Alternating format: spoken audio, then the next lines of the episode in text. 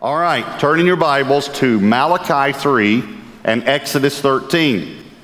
Malachi 3, open first to there, open your Bibles, Malachi 3, it's the last book in the Old Testament. You can open to Matthew and turn left, one book. Malachi 3, and then put a marker at Exodus chapter 13. And we are continuing our Dream to Destiny series. And we're talking about 10 tests that we must go through to be able to fulfill the destiny God has for our lives. And we're taking these from the life of Joseph. And this week is the prosperity test. The prosperity test. And every person takes this test. As a matter of fact, you take this test every week, every two weeks, every month. Every time you get paid, you take this test. Whom are you going to honor with your finances? And it depends on what you do with the first portion that leaves your checkbook. That's whom you are honoring for your finances. So we take this test every every few weeks. And Joseph took this test. If you remember, Pharaoh had two dreams. Now I'm going to read you a little bit in Genesis, but I wanted you in Malachi and Exodus for where we're going, all right? Pharaoh had two dreams. He dreamed first that there were seven fat cows that came up out of the river, and then seven lean cows that followed them, and then the seven lean cows ate up the seven fat cows. Then he woke up, he was alarmed, and then he went back to sleep. Then he dreamed again that there were seven heads of grain on a stalk that came up on a stalk, seven good, healthy heads of grain, and then a stalk beside it came up with seven blighted heads that were blighted, it says, by the east wind, and then the seven blighted heads ate the seven good heads of grain, and then he woke up. And he called all his wise men and everyone together to see if they could interpret it. No one could. They called Joseph, and here's what he said He said, This is the dream. God did it twice to confirm it to you. And what it means is we're going to have seven years of prosperity, seven good years, but then we're going to have seven years of famine. And the seven years of famine could eat up the seven years of prosperity. So they will not even be remembered because of that. So here's the plan. So that's where I'm going to pick it up. Stay in Malachi, but let me read this to you Genesis 41, verses 33 through 36. Now, therefore, let Pharaoh, this is Joseph speaking, select a discerning and wise man and set him over the land of Egypt. Let Pharaoh do this and let him appoint officers over the land to collect one fifth of the produce of the land of Egypt in the seven plentiful years and let them gather all the food of those good years that are coming, and store up grain under the authority of Pharaoh, and let them keep food in the cities. Then that food shall be as a reserve for the land for the seven years of famine which shall be in the land of Egypt, that the land may not perish during the famine. Now, the first time, most of you know, I preached this series originally in 2003, eight years ago and then wrote the book on it, and you can get the book. The book became a best selling book. And I felt like the Holy Spirit wanted me to re preach this. So I've been going back and looking at the messages, but if you listened to it or heard it back then, it's been different. God's been giving new revelation. Sometimes I've used my points exactly, sometimes I haven't used them at all. When I listened to this test, I had three points. This, this message from eight years ago. Let God be first. This is how you pass the prosperity test. Let God be first. Learn to wait because we're in a society that doesn't wait, we just buy it on credit and live below your means. That's how you pass the prosperity test. Now, let me tell you what happened to me. I'd listened to that, and God had already been stirring me, and I could not get past point one. I believe we should save. I believe we should learn to wait. I believe we should live below our means. I could not get past let God be first. And about two weeks ago, I got so burdened for you, for you, I was speaking in a conference nearly every week. I am speaking in a conference or a lot of times during the week, pastor's conference, or a lot of times I will go speak to a church, a very influential church in our world during the week. I'll speak a lot of times on a Wednesday night. They'll gather their staff, and I'll speak to their staff during the day, and they'll actually record both those messages and play them on the weekends because I can't be there, you know, I can't be out on weekends that much. And so I do this constantly. About two weeks ago, I'm speaking to this church. And during worship, I get so burdened for you because I go all over the world. And the Blessed Life book has literally gone around the world. And it's in 20 something languages now around the world. I got so burdened because I thought to myself, we have grown as a church. How many people coming to Gateway still don't get this? How many people are still in trouble in their finances, in their marriage, their health, all because they will not put God first in every area of their lives. And according to Scripture, the way that we put God first is that we put God first with the tithe. That the first 10% of all of our income we give to the church, not to a university, not to a Christian school, but to the church. And we don't designate it. We can't give 3% here, 4% here, 3%. Listen, you can't designate your tithe because it doesn't belong to you. It's not your tithe, it's the Lord's tithe. It belongs to the Lord. And as a pastor, I got so burdened because I keep hearing about people whose lives are a wreck. And I thought to myself, here I'm preaching this message all over the world, and I have sheep that I'm accountable for, that I'm accountable for to God, to the chief shepherd, that still haven't caught this. So, God, please, and I, this is like two weeks ago. And then all of a sudden, I come upon the prosperity test in this series, and I think, that's it, God. You want to make sure that every member, listen, uh, not every leader, not just every leader, not just the core of the church, I want every person who attends Gateway Church to tithe. Every person, because of what it will release in your life. It is so amazing that we don't understand this. And please hear me. If you don't understand this, it affects every area of your life. And I want to make a statement, a very strong statement. Listen to me carefully. If you can't handle your money, you can't handle your destiny. I promise you. I promise you. It is just this, it's the same with morality. It is the same. You know, Proverbs has three main topics your mouth, your money, and your morality.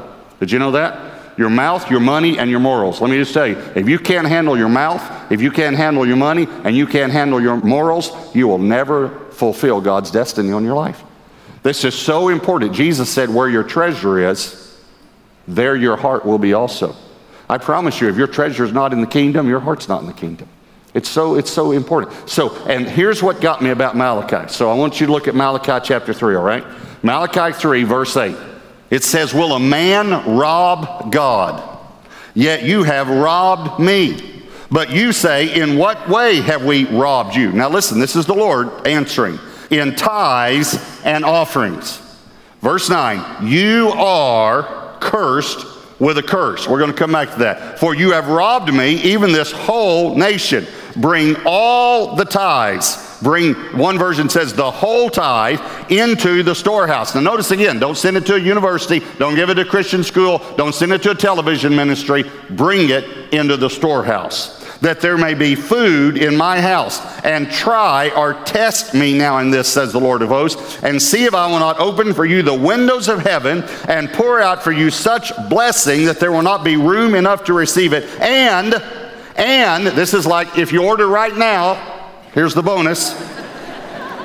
I will rebuke the devourer for your sakes so that he will not destroy the fruit of your ground, nor shall the vine fail to bear fruit for you in the field, says the Lord of hosts. Now, listen to me carefully. Please understand this. Here's what got me so burdened two weeks ago I have people that I'm pastoring that are under a curse.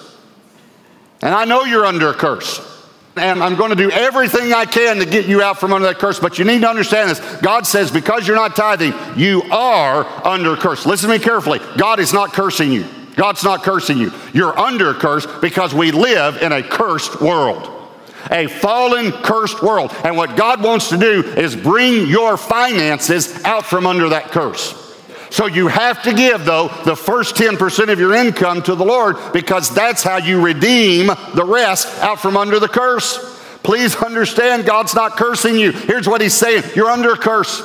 You're under a curse. If you'll bring that tithe into the storehouse, I will open the windows of heaven and pour out such blessing on you there will not be room enough to receive it. And I will rebuke the devourer for your sake. Now, I hear two testimonies, tithers and non tithers, all give me the same testimony. I've never heard a different testimony from a tither, never heard a different testimony from a non tither. Here's what tithers, all of them, here's what they say We are so blessed. Oh, we are so blessed. Would you agree with that? Those of you tithe? We are so blessed. Here's what non tithers, all non tithers give the same testimony I can't afford to tithe.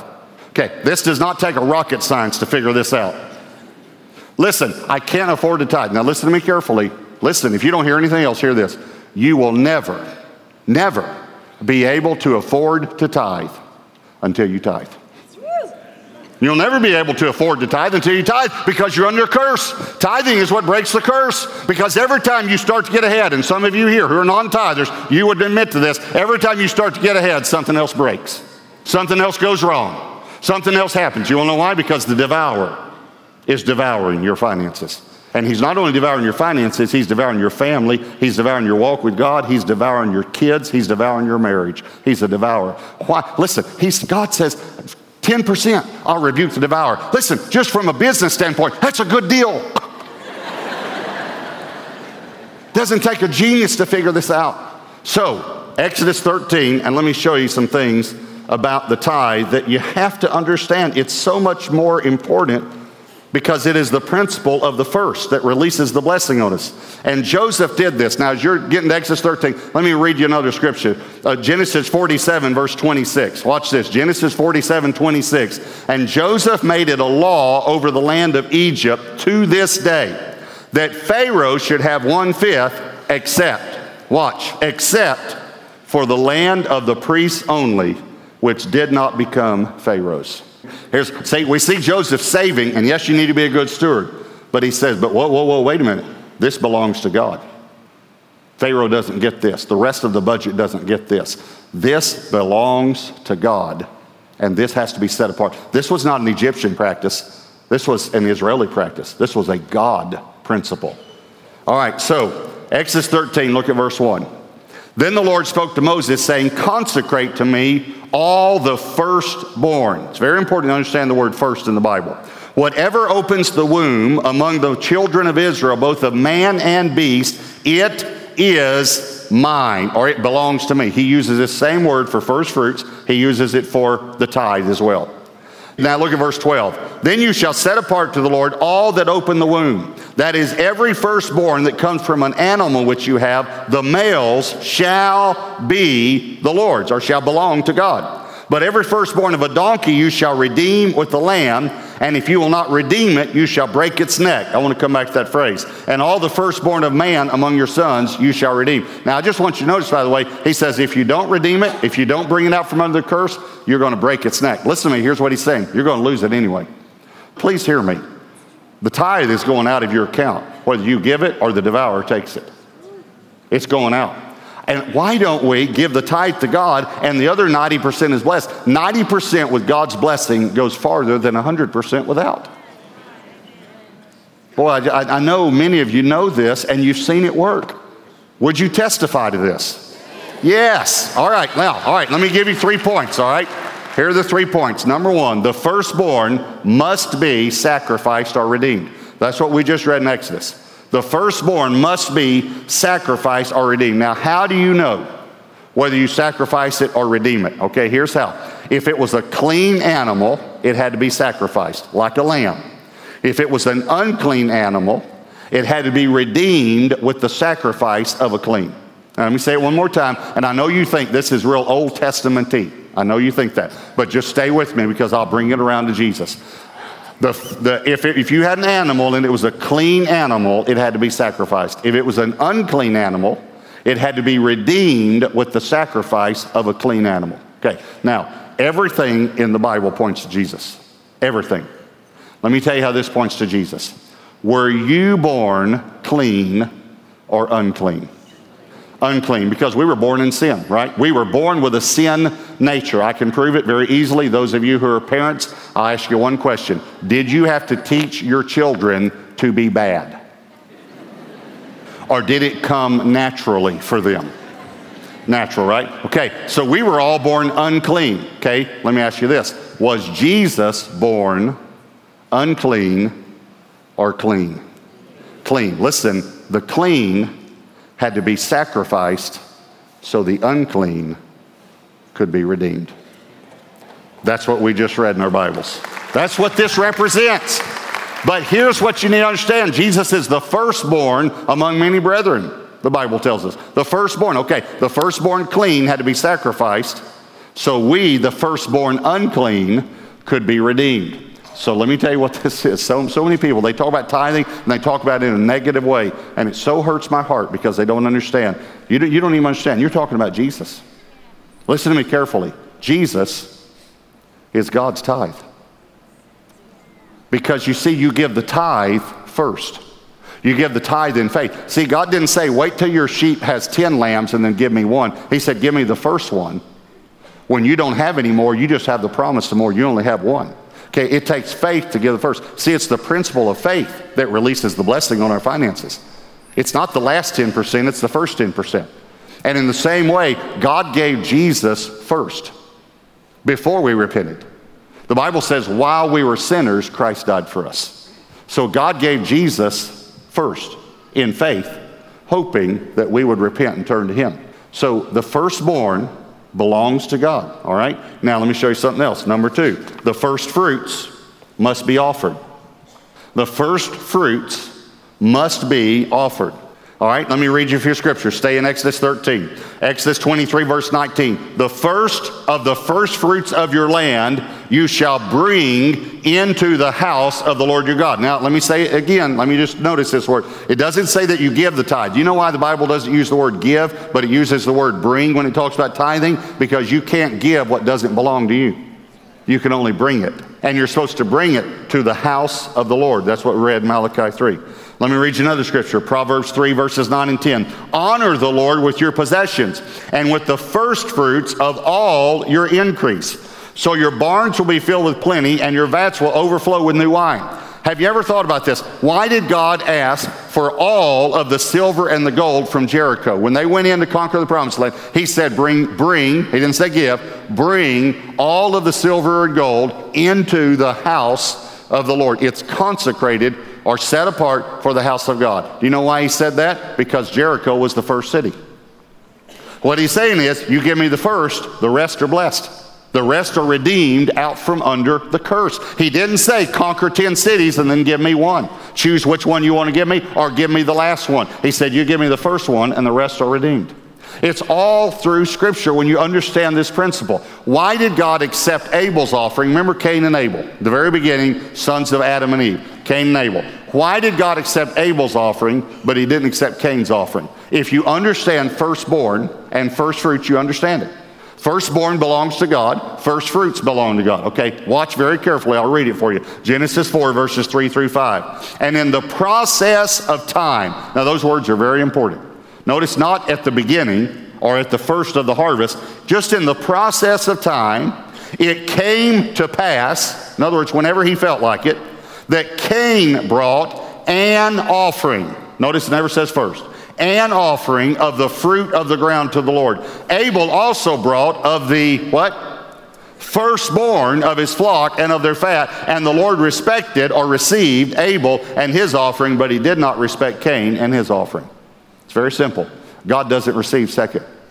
God will never be in second place. I don't care what you say about it or where you think you've got God in your life. I'm telling you, it never lowers God.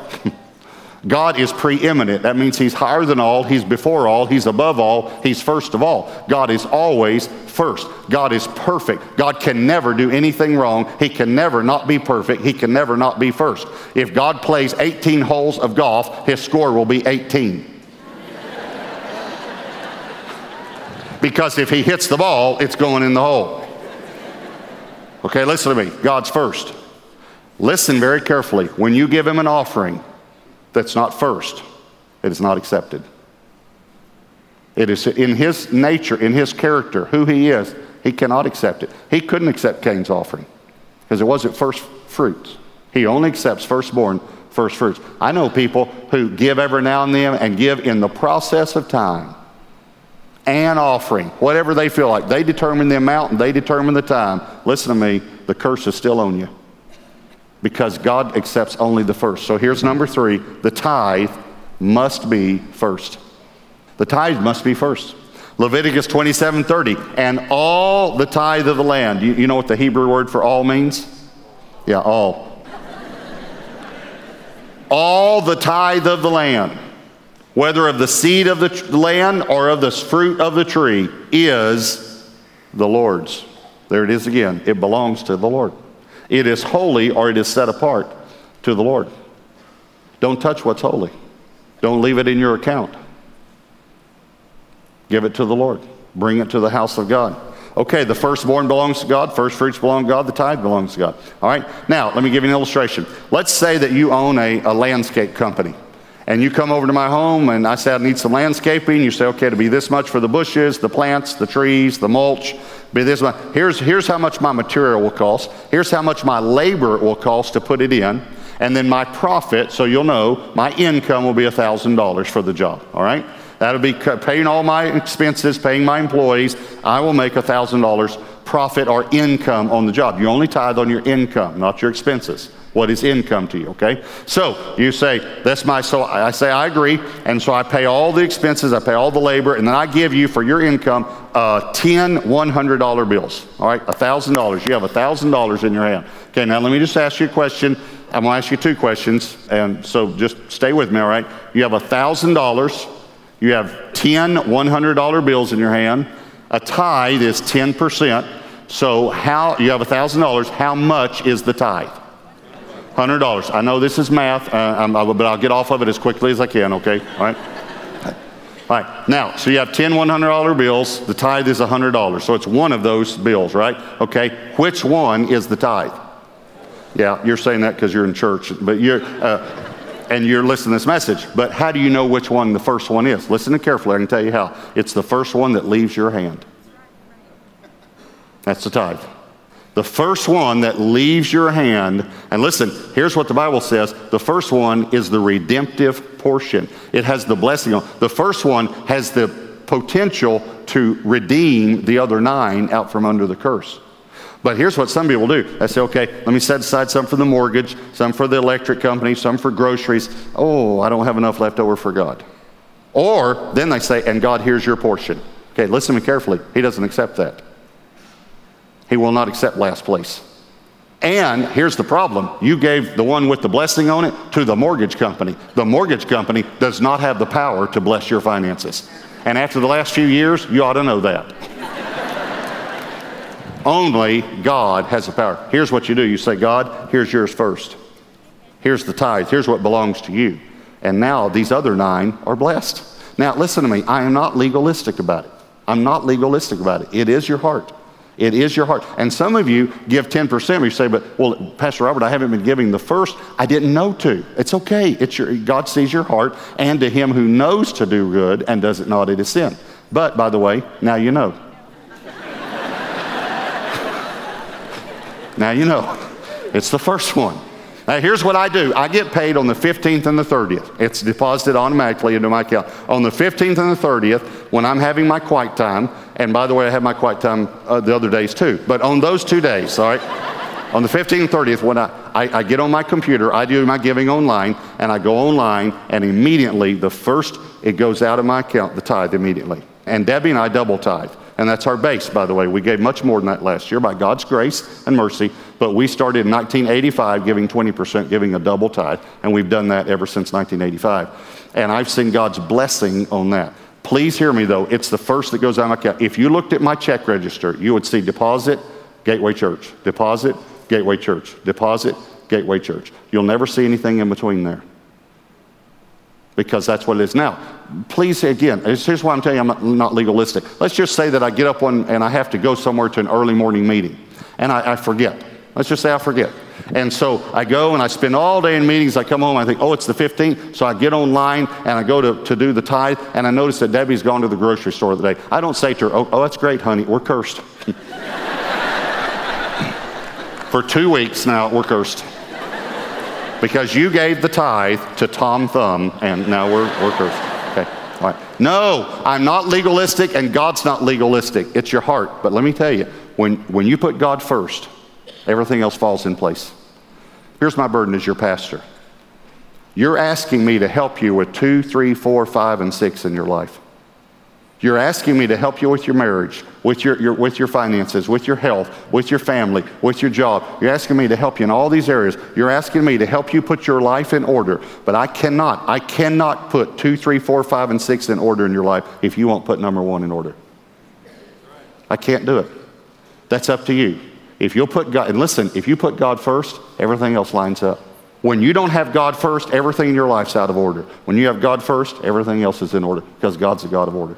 Let me show you one more scripture. We, in Exodus 13, you still there? Remember we were talking about the firstborn? Okay, here's what God says about it. We left off at verse 13. Look at verse 14. So it shall be when your son asks you in time to come, saying, What is this? In other words, why are you killing this lamb? That you shall say to him, By strength of hand the Lord brought us out of Egypt, out of the house of bondage. And it came to pass when Pharaoh was stubborn about letting us go, that the Lord killed all the firstborn in the land of Egypt, both the firstborn of man and the firstborn of beast. Therefore, Therefore, I sacrifice to the Lord all males that open the womb, but all the firstborn of my sons I redeem. Okay, here's what he said is going to happen. Think about a little kid runs into the house and says, Dad, Dad, Dad, the sheep is having its firstborn lamb. Oh, great. And so the whole family runs out to the barn and they all watch you and they say, Oh, the miracle of birth. Praise the Lord. And then the dad takes the lamb, goes over, cuts his throat, and kills it. And the little kid is watching this. Of course, you know what he's thinking, don't you? I'm not messing with dad. I mean, I don't know what that lamb did. He wasn't even here very long, but I know if you get dad mad, I'm not messing with dad. Dad says, sit down, I'm sitting down. You know, okay. All right. So, but he, what he's saying is, is one day your son's going to get older. And your son is going to notice you do this with all the firstborn. And one day he's going to wonder about it. So one day, he's, here's what he said You're going to walk into the room, and, and your son's going to say, Dad, um, have a seat. Um, there's a, a, habit that you have, uh, and I'm not even sure you know that you do this, Dad. Just, but um, every time uh, one of our animals has a, a firstborn, um, you um, uh, kill it. And um, Dad, um, we're uh, we're in the ranching business, and and th- this is cutting into our profits. I've, I've been going over the books, Dad, and um, I, I just, uh, and again, you might not even be aware of it, but I just, I just wanted to bring it to your attention. He said, when your son says that to you, you say to him, son, I need to tell you something about our family that you don't know. We haven't always been in the ranching business. As a matter of fact, we used to be slaves. We didn't own any sheep. We didn't own any land. We were in bondage. But God, with a mighty hand, delivered us. Therefore, we gladly give to God the firstborn of all of our animals. Now, listen, here this written 4,000 years ago, you know? And yet I had this happen with all three of my kids. All three of my kids, and all three of my kids are grown, married, and tithers now. All of them. And they all testify to the benefits and the blessings of it because they've gone through seasons, like all of us, where they struggle with it and they got back on track and they testify to it. Listen to me, listen. I remember my oldest son, when he got kind of old enough to kind of read and write and, you know, know numbers and all that. I, am in the office one day and I'm, I'm paying the bills and I'm writing checks. So I write the tithe check first, I put it over to the side, and then I'm going to pay the other. For you younger people here, we used to have these pieces of paper called uh, checks. Okay, right. So, so I put the tithe check over here, wrote it first, and then, I, and then when I go to church, I'm going to take it, but I wrote it first. And now I'm paying the bills, you know, doing, I've done God's part. And my son comes in and he sees it, and he said, Dad, he sees the amount. You know, a tithe check to a kid looks like a gazillion dollars, you know. He said, Dad, why are you giving so much to the church? And I remember that scripture. And I picked him up and I put him on my lap. And I said, Son, I need to tell you something about dad that you don't know. But daddy wasn't always a Christian. As a matter of fact, daddy was a very, very, very bad person. And daddy was in a lot of bondage. But God with a mighty hand delivered your daddy. Therefore, I gladly give to God the first of all of my income. Gladly.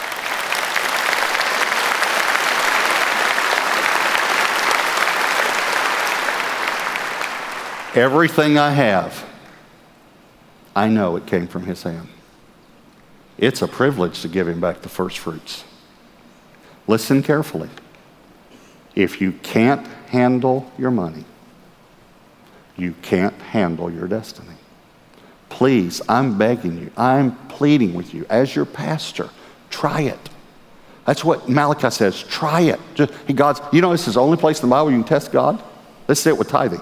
He says, just test me. See, okay, I want to tell I want to say something. As your pastor, and by the way, if you're a guest, I don't preach on money every week. The last time I preached on this was July of 08. Okay? July of 08. And people here can testify to that. Listen to me. Listen. Okay, if you're new here, Frisco, now North Richland Hills, Southlake, wherever. Okay, listen to me. Listen, listen. If you'll tithe for the rest of this year, if at the end of this year you are not fully satisfied, I'll give you your money back. Is that deal? That deal? I've done that about five times in the life of our church over 11 years now. Never had one person. You don't know why? Because God is God can't lie. He said, "I'll open the windows of heaven." Would that be okay with you? And pour out for you such blessing, there's not enough room to receive it. You'll be able to, you'll, you'll be able to give to others as well. And I will rebuke the devourer for your sakes. Please, please, please, whatever you have to do to get, this, you get your life in order and put God first, please do it. I want you to bow your heads and close your eyes. What's the Holy Spirit saying to you? There are some of you here that you have struggled with this for a long time. Listen to me carefully. Please do not hear condemnation.